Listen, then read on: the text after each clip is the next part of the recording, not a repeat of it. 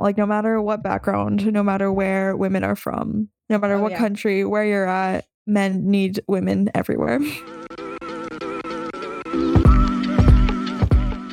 I'm Connie, and you're listening to Her Hacks Podcast, a podcast created by women in cybersecurity for everyone. I'm Lauren. And I'm Deanna. How many of you have had a software job where you go to work and do heads down coding for 8 hours a day, 5 days a week? If anyone listening to this just answered yes, then one, I am completely envious, but two, I am also completely shocked because in my experience, a successful software team doesn't just sit at a desk and write code for 8 hours. At a minimum, a team needs code reviews, design sessions, and refinement meetings so that everyone on the team knows the work that needs to be done and they understand the implementation. But a team that does the minimum isn't a team that's flourishing. The best coding teams have great documentation, clear coding standards, a well-defined definition of what done means. They might even have a mentor or a coach for new teammates and fun team bonding activities. There's so much more that needs to be done than heads down coding for 8 hours a day. But what most people don't realize is that someone has to plan and organize all of these extra things. They aren't just something that is spontaneously emerging. All of these extras are glue tasks. They are tasks that glue the team together and make the team better. Today, we're going to be talking about what glue tasks are and the impacts on glue work and what you can do about it. Yeah, so what is everybody's background with glue tasks?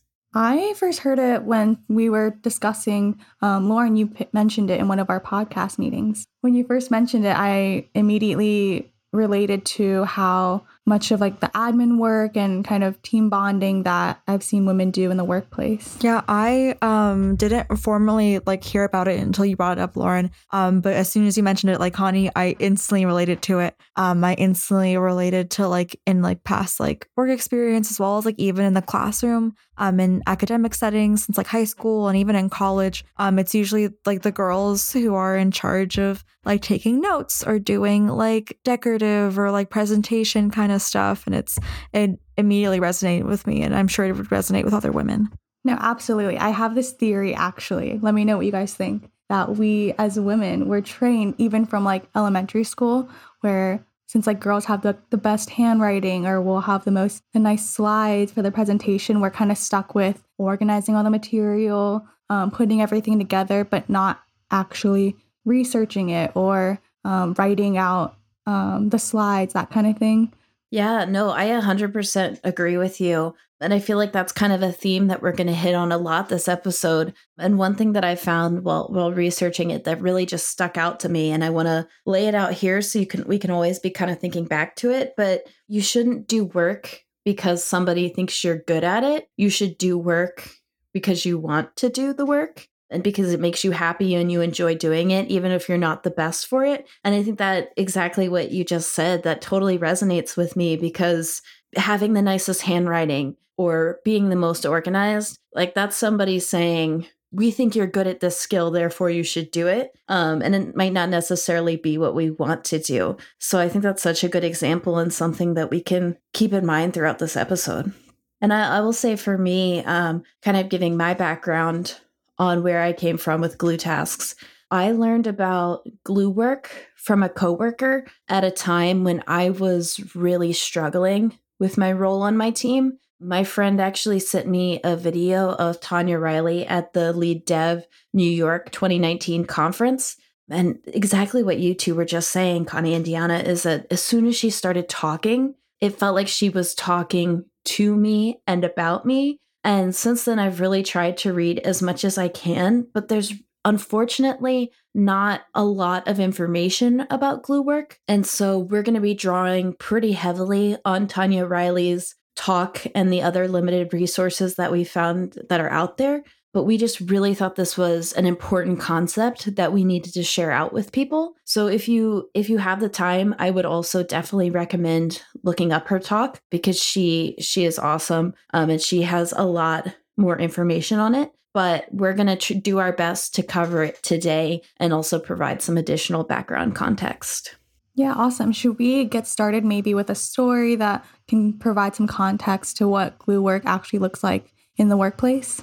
So yeah, let's go ahead and jump into the content. And I think it is a good idea to start with a story just to really, I think it paints a better picture of what glue tasks are. And it's frankly more interesting to listen to this story than have us sit here and be like, glue tasks are X, Y, and Z. So this is a story that we created, and it's not really based off of any one of us in particular. It's more of an amalgamation of our stories and stories that people have shared with us.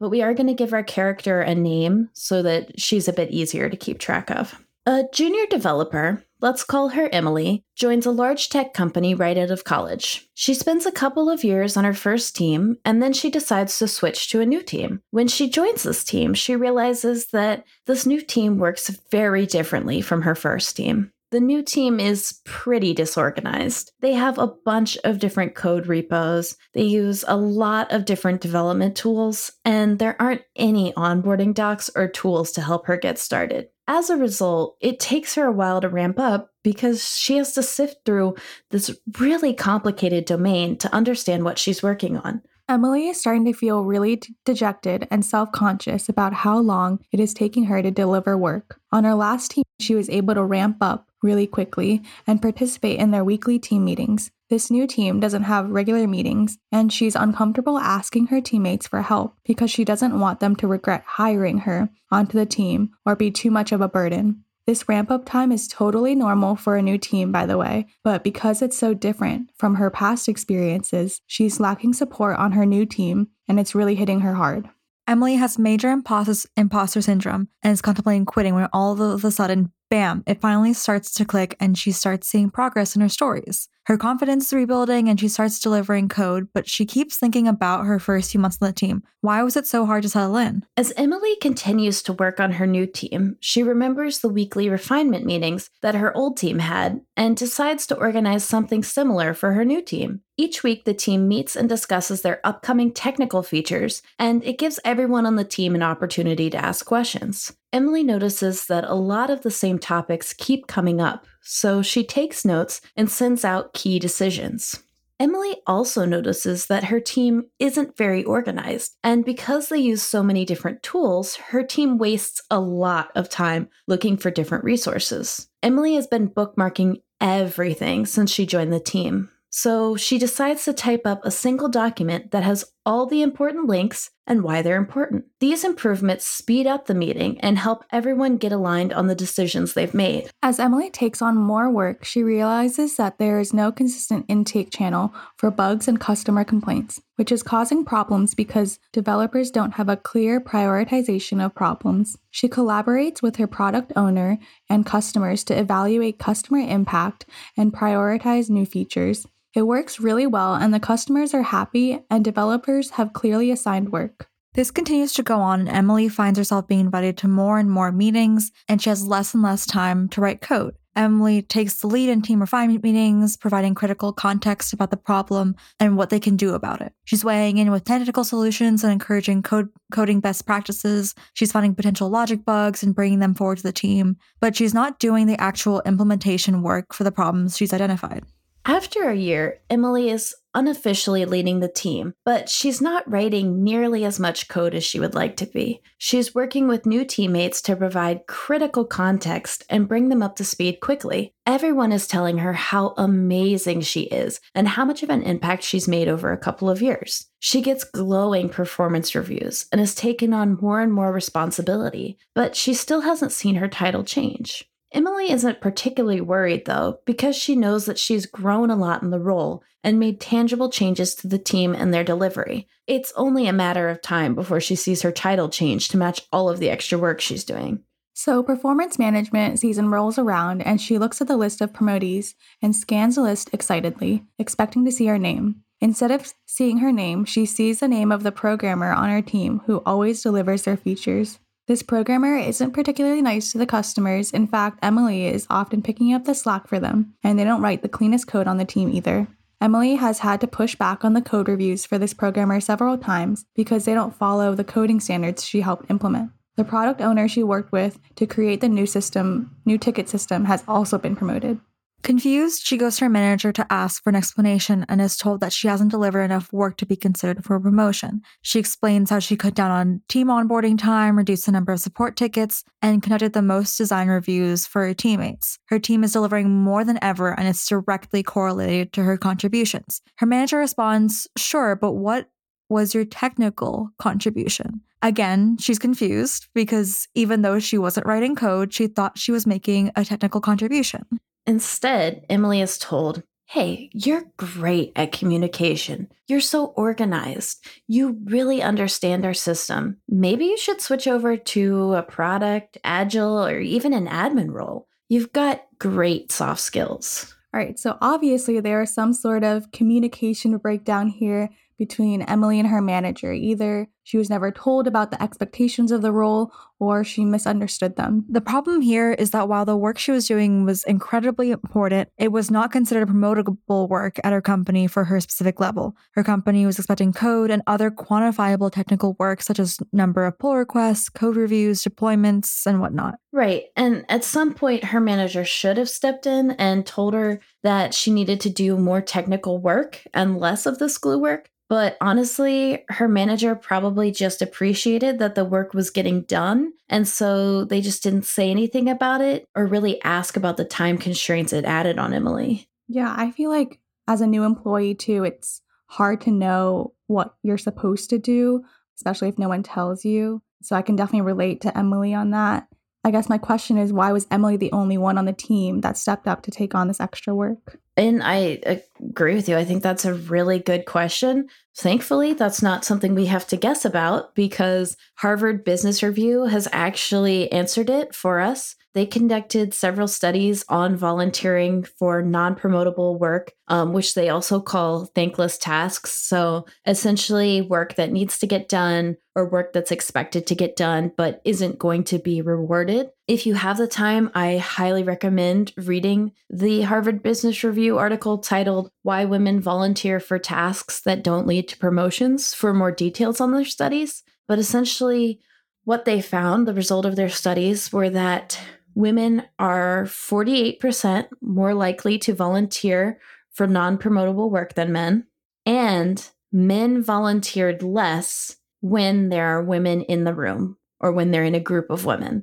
So in all male groups, men were volunteering just fine. But when they put men and women in the same group, the men would wait out the women so that the women would volunteer. That's insane. I feel like I've seen that happen in like group projects where, you know, I'll offer to set up meeting times or offer to take minutes. But seeing it in like a statistic is like kind of shocking. I don't know. Right? Like this is something, like we said this earlier, but it's something that I've always experienced. I feel like it can go back even to middle school or like late elementary school where the girl was always expected to do all of this kind of admin work, and seeing it like studies done by like big universities like Harvard is just validating like something that I've always just experienced, you know, and I feel like it's something really important to start noting. And I've also in my experience I've always felt like not a team player if I say no, you know what I mean? Like if someone does point you out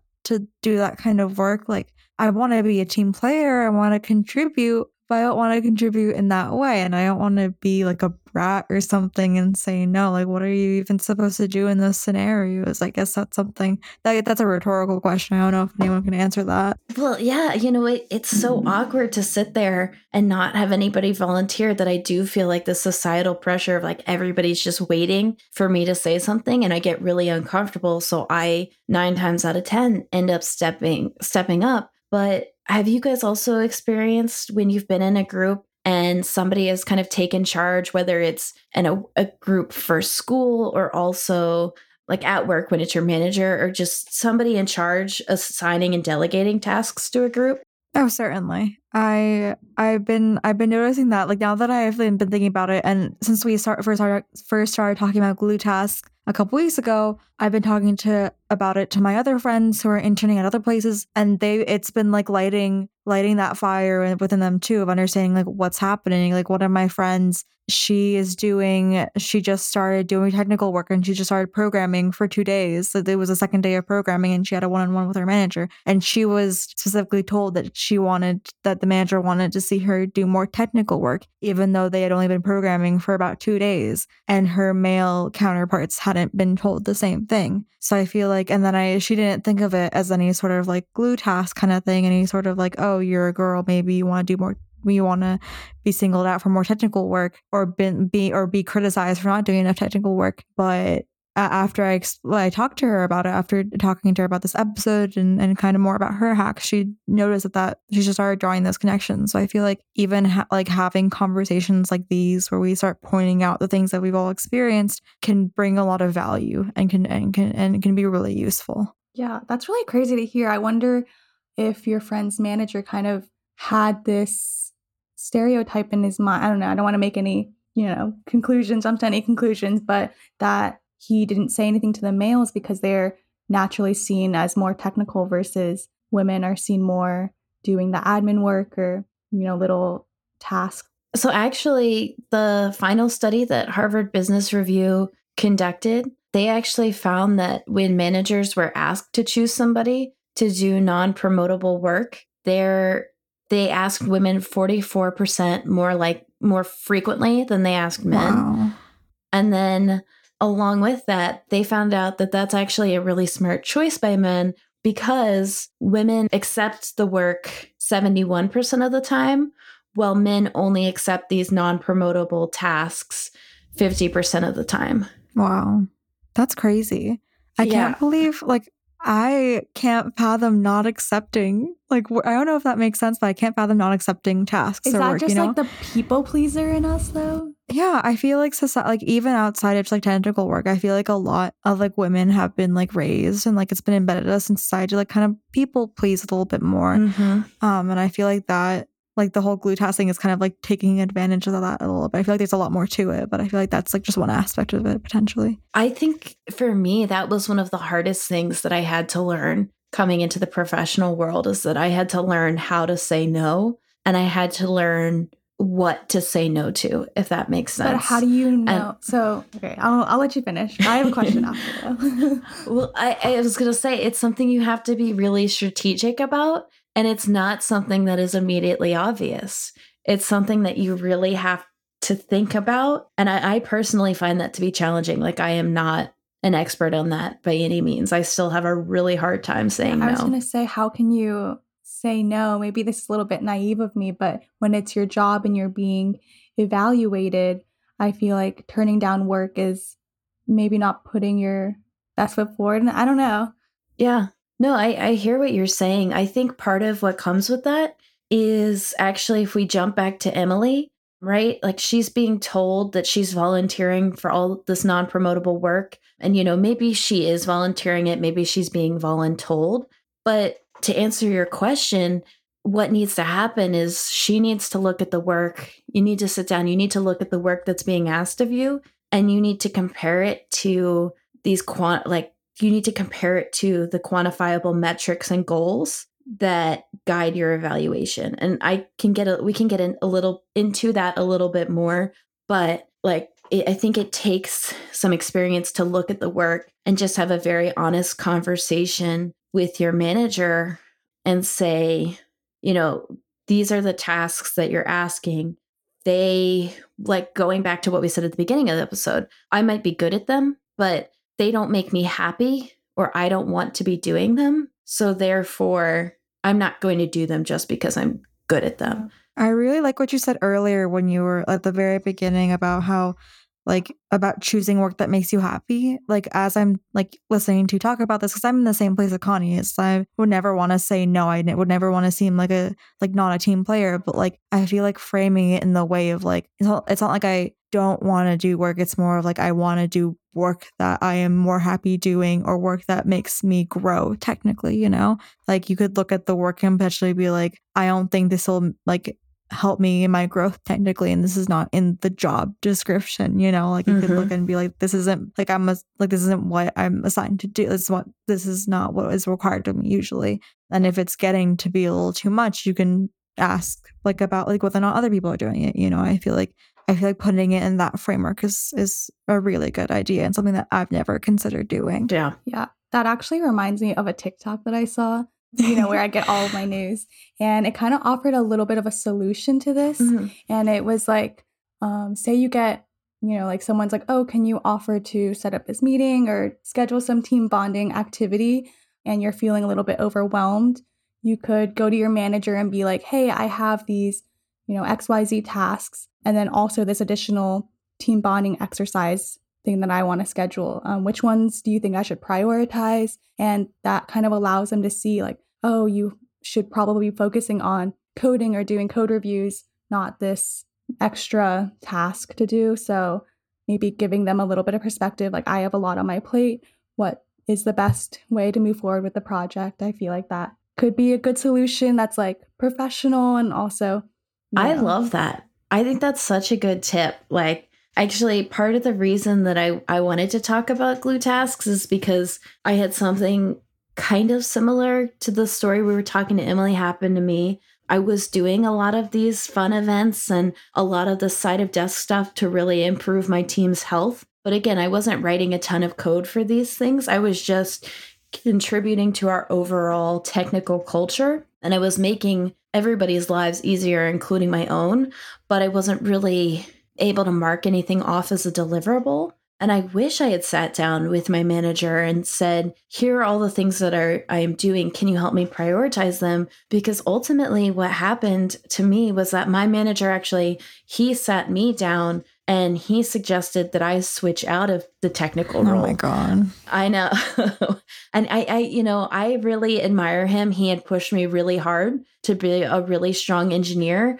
But I do disagree with how he brought up this conversation and the fact that we got to the point that we needed to have this conversation, because some of the things that were used against me were, you know, one was you're so good at all of this glue tasks and you seem to really enjoy doing it. So I think you should switch your role. But he also compared me to a really talented male programmer on our team who spent all of his free time growing his technical skills and writing code. And no disrespect to that programmer, because he was awesome and he was so smart. But I just don't think it was fair to make that comparison when we are completely two different people. Because then when he made that comparison, the comments he had for me were, you're incredibly smart, but you spend way too much time talking about The Bachelor and your social life, and you don't spend enough time talking about programming. Oh.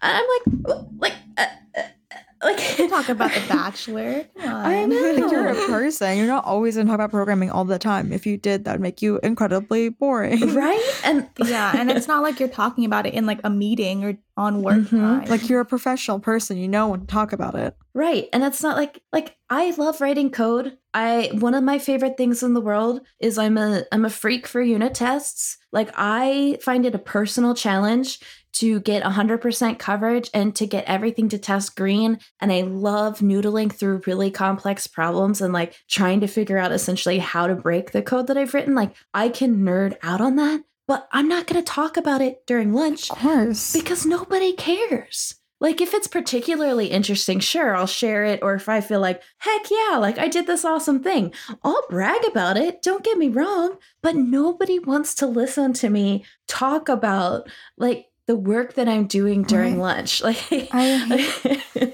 that he dissected like what you talk about in your free time, because you're a person. And I feel like there, like that audacity to even bring up like The Bachelor or something. I feel like there's like definitely some like inner like sexism in that, because I feel like men talk about sports or like other things all the time, but I couldn't like I feel like he wouldn't point that out to someone, you know what I mean? But I feel like The Bachelor is something that's so like, oh, like you're talking about like these things that are like inappropriate or like what, like, you know, do you know what I'm talking about? Like, I feel like there's definitely like that extra layer to that. I certain didn't even think about that, because he talked about sports a lot in the office, and video games. Sports and video games were things that were. And that's, you know, those are programmer things, right? And I feel like that's just like reestablishing that like idea of what a programmer looks like, what a programmer should be like, should look like, talk like, and all of those like stereotypes that are harmful to anyone who doesn't fit them, you know, like the programmer stereotypes. I feel like talking about things outside of code or what you're working on is inherently bringing more diversity, more experiences into the workplace. And that's important. It should be encouraged because it's important to have multiple perspectives, not have be stuck in this box. Well, that's not how you solve problems. Exactly. And actually, do you guys, so I was doing a bunch of different research for this podcast. And also I just enjoy reading up, learning about history. And I listen to a lot of different podcasts, a lot of different things. Do you guys know kind of how this male programmer stereotype like was created and where he comes from? No. I would love to hear the origin story of the programmer. Okay, so I'll drop a little history knowledge on you. And I got this from a collection of different sources, but one of the big ones that I got it from was the book Invisible Women. Gosh, not Invisible Lemons. That would be weird. Kind of like a ghost. So in the 1930s and 40s, women were actually doing really complex math problems by hand for the military before machines replaced them. That's actually where the term computers come from, people computing problems by hand. And then when we got machines to do it, that's what we called the machines, because we are incredibly creative, us humans. And so once these machines actually replaced the women, they were the ones who had to start programming these machines. So if you've seen the movie Hidden Figures, the human computers were the ones who were actually doing the math to get the US to space, but they were also the women who realized that they were going to be out of a job as these machines started to take over. So these were the women who started learning how these machines work and how to program them. In 1946, actually, ENIAC, which was the world's first fully digital and programmable computer, it was able to solve like a wide set of math problems. This computer was 100% programmed by women. Why don't more people talk about that?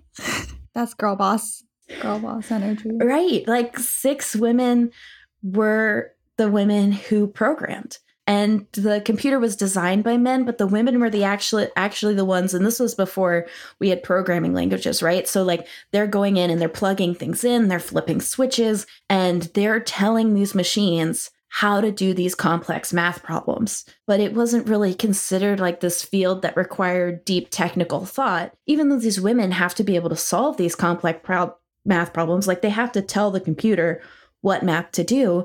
It was still considered kind of this like clerical job, but this continued through the 1940s and the 1950s. I mean, in 1967, Cosmopolitan, the magazine, they published an article encouraging women to go into programming. But I know, right? Like nobody ever talks about this. I mean, this is when Grace Hopper would have been coming up, but this is also this time in the 1960s is when people begin to realize that computer programming isn't just this clerical task. It's not a low-skilled job. It actually requires advanced problem-solving skills. Like I said, you have to know and understand the math to make the computer work. So companies realize that someone smart needs to start doing these roles. So, of course, what happens? They start hiring more and more men. Wow. Oh, God. Yeah. And nothing about this role has changed. Women who were successfully doing these jobs are still just as capable of doing these jobs. They just start bringing in men. And this is something called the brilliance bias, which the brilliance bias is just this idea that men are more brilliant than women. Therefore, if you have a job that requires somebody to be brilliant to do it, you have to hire a man to do it because they are more brilliant than women.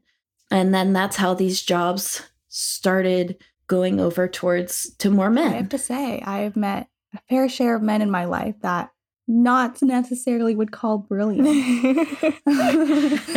Right. Yeah. So it's just this bias that society has that men are smarter And then it gets worse because they're starting to hire more and more men. And so the way that they're moving their hiring model, well, they're building the test around the people who they think are brilliant. So exactly. They stop measuring for aptitude and they start scanning for these characteristics that we see today. So, you know, they give tests that, you know, cater more towards men's learning styles. So they give them math problems that men were specifically taught to solve because men and women weren't educated in the same ways. They start all of the tests are pretty standard. So men who at the time tended to be better networked through things like fraternities, they could get the answers to these tests. So men could come in more prepared. And then this is the real kicker. And you guys are probably going to lose your mind. But, and this one makes me mad, and I'm sorry, I'm going to get a little heated. But in 1967, this very well-read psychological paper was published, and it listed the, quote, striking characteristics of programmers as, quote, a disinterest in people and a, quote, dislike of activities involving close personal interaction. God. Oh, my God. The anti-social engineer more. Oh, God. Yeah. Right? So then companies are like, oh, this is what an engineer must look like. So then companies begin to hire these people because their profile matches what they are told a programmer looks like. Well, what happens when you hire people and you give them an opportunity? They take the job and they do it. Like you've just given them this huge advantage. So of course, the people who match this stereotype then become they start to inform this stereotype, and it's this self-fulfilling prophecy that we just can't get away from. And here we are making a podcast. Yeah. Exactly. And now here we are 50-some years later, you know. In the minority. Still in the minority. Doing better. But still being held to that same stereotype from 1967. It's so funny that it started out as women doing the technical work and the men doing more of the the design and the planning for it, and the women just went in and actually implement everything. And now it's in reverse, you know what I mean? I feel even Emily's story, she was the one who's coming up with solutions and being really creative and getting really technically involved. She just wasn't doing the implementations, and she doesn't get rewarded for it either. Yeah, and not only is she not rewarded for it, but her manager is telling her, hey, change your role. Let's not, right? He's not saying, let's, I see value in you. I see potential in you. Let's refocus your energy. He's saying, hey, fundamentally, because you are good at doing soft skills, communication type things, I don't think you are an engineer. I don't think you act like an engineer. I don't think you behave like an engineer. I don't think you look like an engineer. So how can we get ahead? I absolutely I feel that's putting the role of an engineer into a box. Why can't engineers be social? Why can't we be good at organizing, but also technical? Mm-hmm. I just hate that it's just the self-perpetuating cycle of this stereotype that just we can't escape from. And I feel it's rooted in so many other things. We've talked about it, but I feel a lot of it is also ingrained in how we evaluate our employees. A lot of evaluations are all what we mentioned earlier, quantifiable technical numbers that I don't think they describe the meaningful well-rounded work it takes to run and to be in a successful software engineering team. It's well-rounded. You have to communicate, you have to be organized, you have to be meticulous in more ways than just sitting down and programming. If people just programmed for 8 hours, you'd get nowhere. The work is so much more than that. And it's not rewarded, and it's not involved in evaluations. It's not the metrics it's not a pull request. It's not a single number of code, lines of code added, and it's not a number of tests passed. And I think evaluations and how they function have to structurally change in order to help us go in the right direction. I agree with you, and I think this programmer stereotype, it's really dangerous, right? Because one, I think it's worth pointing out that it disproportionately affects women, because 75% of the world's unpaid care work, we're talking things like taking care of children, sick family members, even things like doing household chores. 75% of the world's work is done by women. So women are therefore doing this work. Therefore, they have less free time. So then they can't devote as much time to be obsessed with computers and to do these extra stereotypically like programmer activities. So then that reflects more poorly on them. I get really frustrated by it. And I just think like, you know, nobody's really talking about, or maybe not enough people are talking about how harmful it is. And then the consequences of leaving a technical role, even if you don't necessarily want to, but you feel pressured out of it. Right, of course, because even like if someone that I really value told me that I wasn't technical enough, I'd believe them. And that sucks. Mm-hmm. That's so like terrible. Like, I feel like it's hard enough to do well and to have the self-confidence to go along in this industry. I can't imagine how much like worse it is if like even the people who are supposed to be like managing you or like mentoring you or whatever tell you that you're not like technical. Like that's really terrible. You know, I feel like there's a lot of prejudice in the industry against non-engineering or non-technical roles. So once you make that switch over, like if you listen to that bad advice of a manager or a peer who just says you, quote, don't look like an engineer, then it's really hard to come back. Like you might even have to come back in at a lower role than you were in before you left, you know? Like, even though those skills don't just evaporate, like there's this stigma in engineering, I feel like, that as soon as you take engineer off of your title, people just treat you differently. I feel like that is also probably especially worse for women. Mm-hmm. Like, I feel like for men, it might be easier. That might be just like an assumption, but like, I don't know. I have a feeling that if like a man were to come back from being not technical for a while, he'd find it easier to find a technical job. Have you guys ever gotten the feedback, not technical enough? Or like, yes, know of people who've gotten that feedback? No. I've had a couple friends who like from their professors or their managers, their jobs have been told that. And it is just, it's really detrimental. It's really detrimental to have people with that kind of power. And because you respect the people. You respect the people who are professors or who end up being mm-hmm. your bosses, and you think they have been around for so long and they're probably right. Like they've managed so many people, they've taught so many people, like, but like in reality, like they're just as affected of the stereotypes that give us imposter syndrome as we are. Like, you know, like when we like self-reflecting, mm-hmm. we have to like hype ourselves up and be like, no, like I'm in the right. Like this is just like the imposter syndrome. Like they're equally affected by that too. And it's coming from everywhere and it sucks, but it's something to like that we should be reminding ourselves constantly. And we should remind our friends of that too, is it's like no one is more, I don't believe no one is more technical than anyone else. Even if you have more interests and you're well-rounded, that doesn't mean that you're not as good technically in one field, you know? I 100% agree. Like, not technical enough is just a phrase that burns me to my core.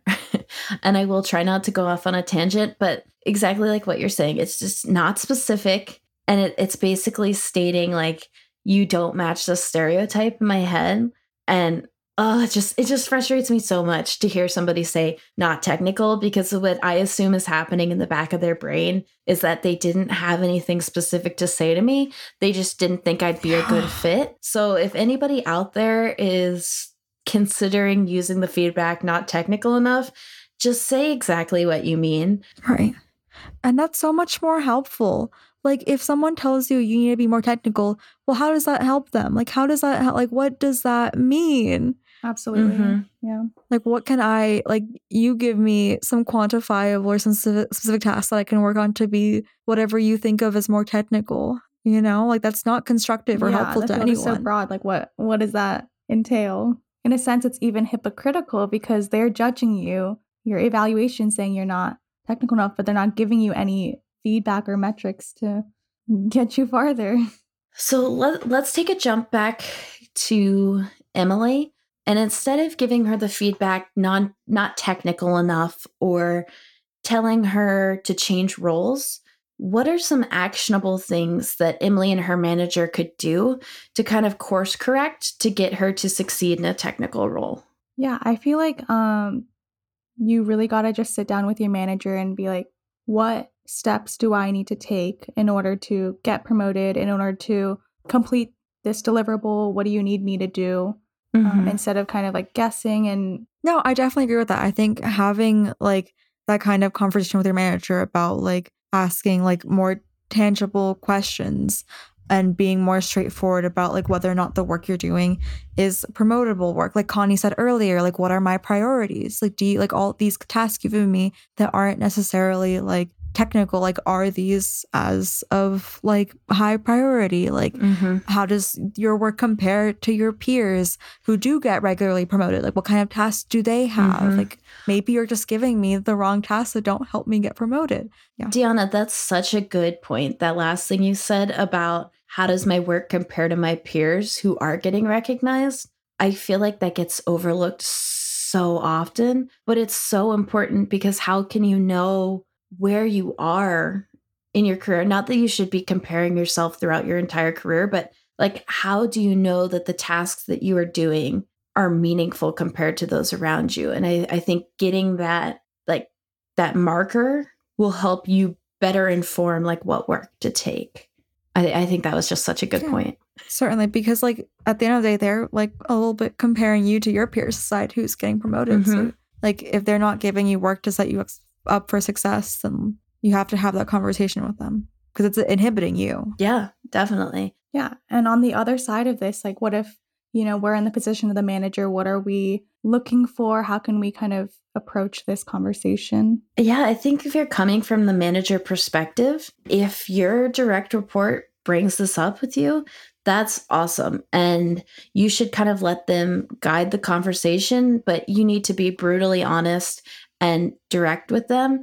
Like it's, I think regardless of which side of this conversation you're on, it's going to be tough because you're in a position where you're going to have to course correct. I feel like generally people who are in this situation of being glue are already high performers.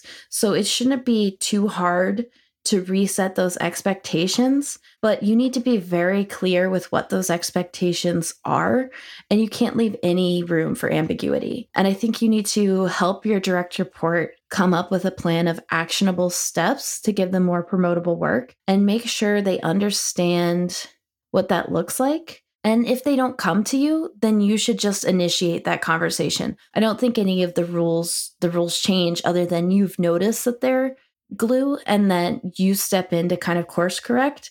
And you know what? It might not bother them that they're glue. They might not be looking for that next promotion, but if they are, they're really going to appreciate you kind of stepping in and helping them, because at least in my experience, that's what a manager and my expectations that I have for my manager is that they should be helping to guide your career.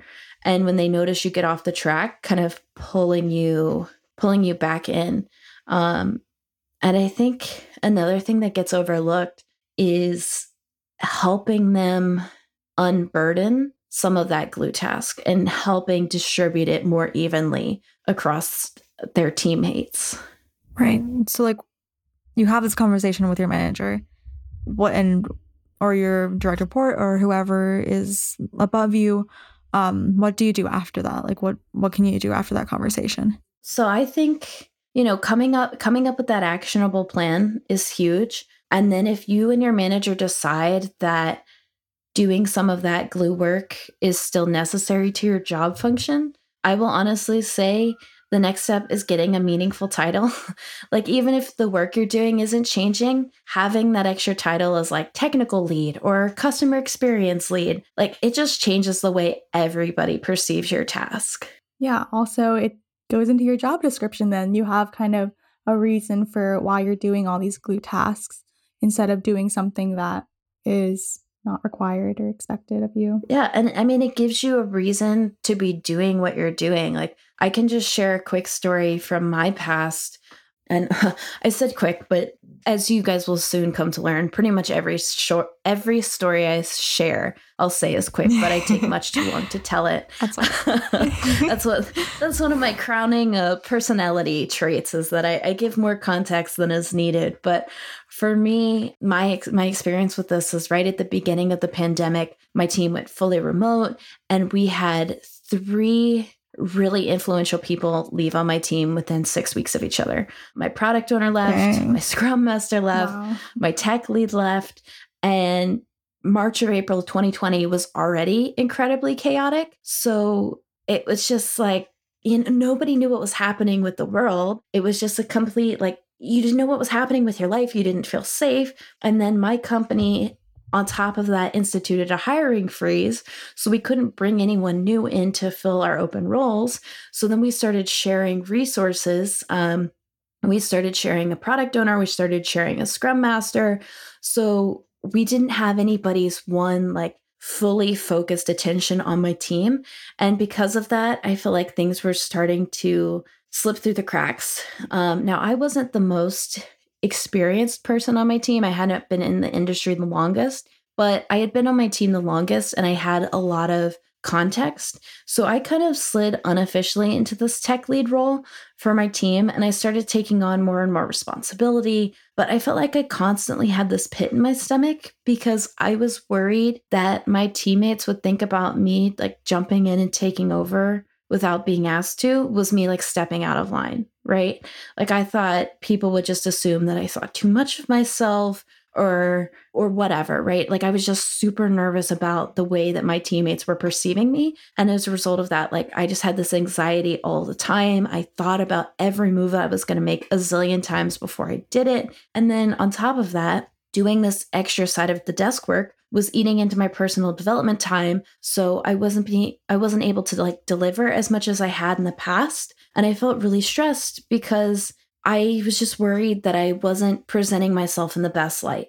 And I also was having a really hard time being included on emails and meetings, which regarded my team because I was essentially leading the team, but I wasn't the one who was being CC'd on all of the communications. It was another guy on my team who wasn't doing nearly as much as I was at the time. And I remember at one point, basically breaking down in a one-on-one with my manager because I didn't understand like why I was being excluded from this communications, even though I was doing a lot of the work. You know, I kept asking myself these questions like, am I being excluded because people don't know that I'm doing this work? Or do they doubt that I'm smart enough to do this work? Like, am I lacking an official title because they're just waiting to replace me? And I think in a lot of ways, actually, that summer of doing this work unofficially really broke me. Because I was just consistently doubting myself. I was doubting my judgment and I was doubting my abilities. And even though come to find out, after a really honest conversation with my manager, I was doing these responsibilities really well, but I had just internalized this and I had put a lot of this pressure on myself and I hadn't told anybody about it. And I had to have a really honest conversation with my manager, who is awesome. She is like a work mom. And that's when I realized like how much I had hidden and how much I had just felt the need to prove myself, but also was consistently doubting myself. And after having this honest conversation with her, we decided that giving me the official title, I had earned it. And that's what I kind of needed to make myself feel better. And I know it sounds silly, but after I got that official title and it was like officially announced, I felt so much better because it told others that I belonged, but it also affirmed to me that I deserved to be there and that the work that I was doing wasn't going unrecognized and that I should continue to be doing that work. So kind of all of that to say, like, you know, the title, while it might seem kind of trivial, it can be really important and affirming, even if it doesn't appear that important from the outside.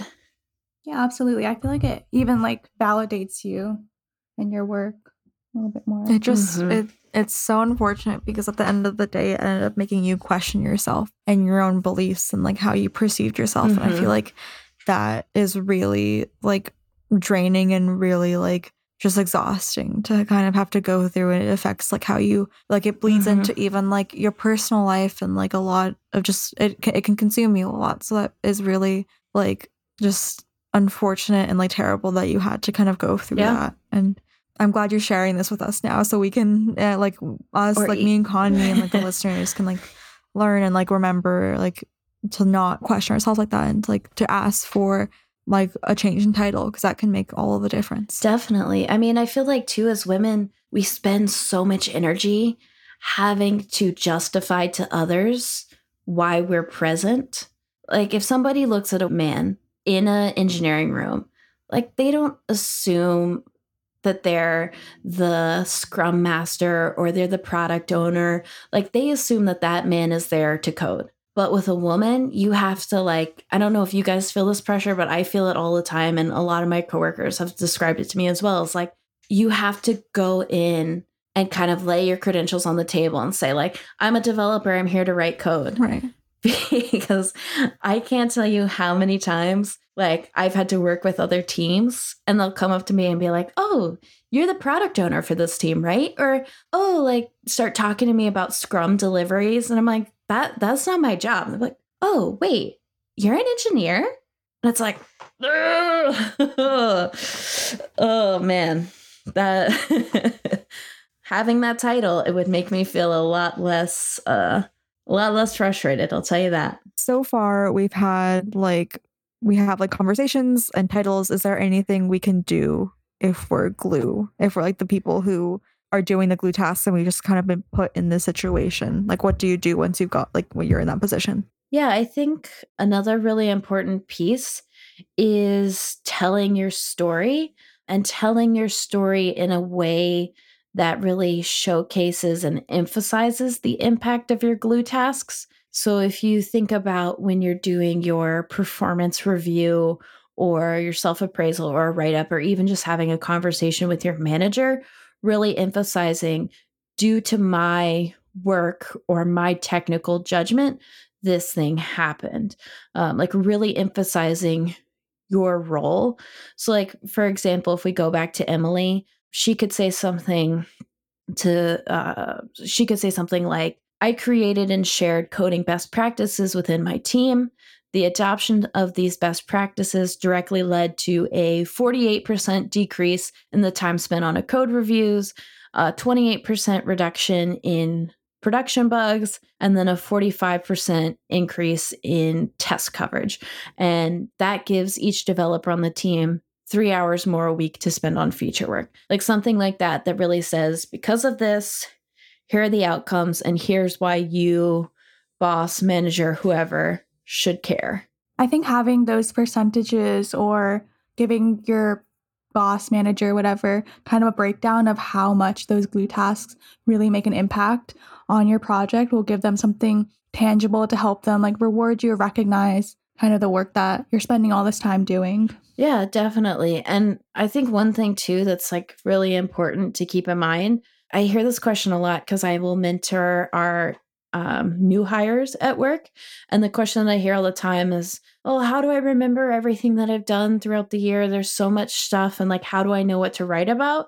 My answer to that is, keep a running list throughout the entire year of what you've done and then the results that had. Like, you might pick up one or two smaller pieces of work, but then realize by the middle of the year, hey, that work was actually some of the more important work that I did, because it was important to the business. Because in most companies, the business is what pays the bills. And what I mean by that is, like, tech generally is not the one making money, right?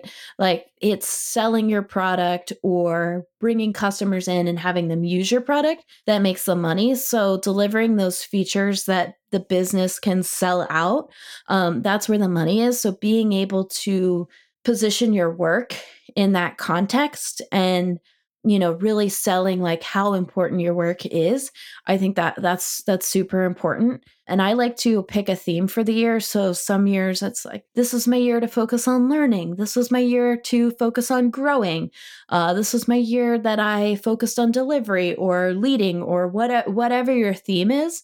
And then use that list that you've been creating as supportive evidence to really build this narrative that really, like, sells who you are and what you're doing. And it really is this story that you're telling. Like, I would say, I'm Lauren and I'm important because I'm Lauren. I've done this work and it's important because. And that's really, really critical to people seeing you, because, like, you could do a lot of amazing stuff, but if you can't market yourself or say why that's important, nobody cares. Yeah, this is actually something my manager had me do in my internship, is kind of like jotting down the tasks that I've been working on. And then every, like, week or 2 weeks, saying what I've learned and what I like how this contributed to my goals that I set in the beginning. So I definitely think it's a really useful tool to keep in mind as you're working, so that you know that you're aligning with your own goals, for sure, as well as what your project is expecting of you. No, I feel like I am also like kind of like working on like how to kind of like flex, or like not flex, but like talk about my like accomplishments or like brag about what I've done, because like I feel like I have been taught like growing up to be like humble about what you've been doing. And I feel like bragging is like a learned skill. Like I feel like I have to like consciously think about doing it and getting better at it in this kind of scenario. It 100% is. I think we're actually planning to do a whole episode on it, because it's really hard to shift your mind from the we team aspect to the me, I. But it's really important when you're telling the story about yourself to use first person tone, because that's your opportunity to brag on yourself. And it's going to feel really weird, and it's going to feel like, no, we did this as a team, and why am I taking the credit for you? Or taking the credit for it. But at the end of the day, it's all about you and what you're doing. It's your career. So you do have to put the spotlight back on yourself, which if you're like me, I 100% hate to be in the focus of the spotlight, but it's something that you've got to do to get yourself where you want to go and to really grow your career and push yourself forward. All right. So what happens if we just like worst case scenario, like what happens if you're doing all these tasks, glue tasks, but still not getting recognized? So at that point, I say just stop doing them until you get promoted. Really?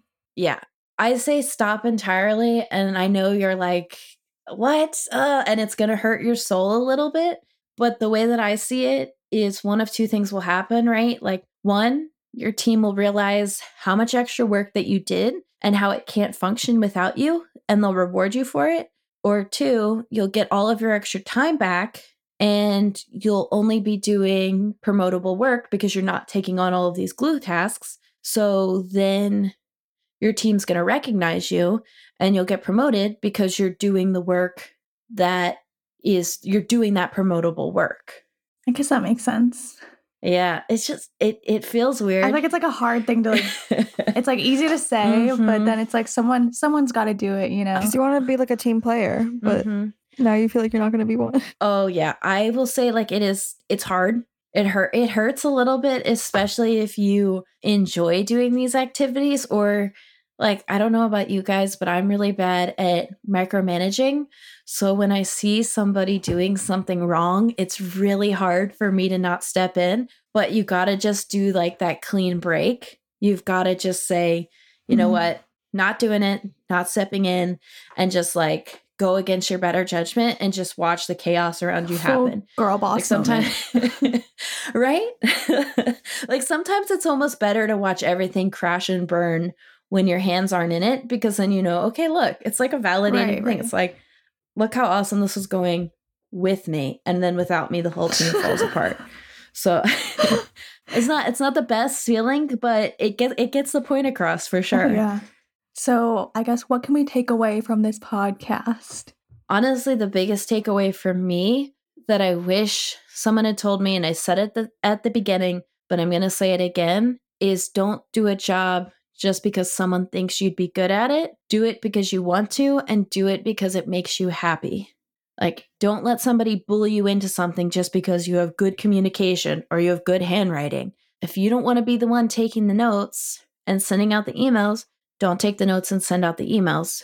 Pick up the technical story or do something that engages you. Like, really advocate for yourself and be assertive about what you want. And don't be afraid to reach out to your manager, any mentors you have at the office, because I'm sure they're here to support you in your career.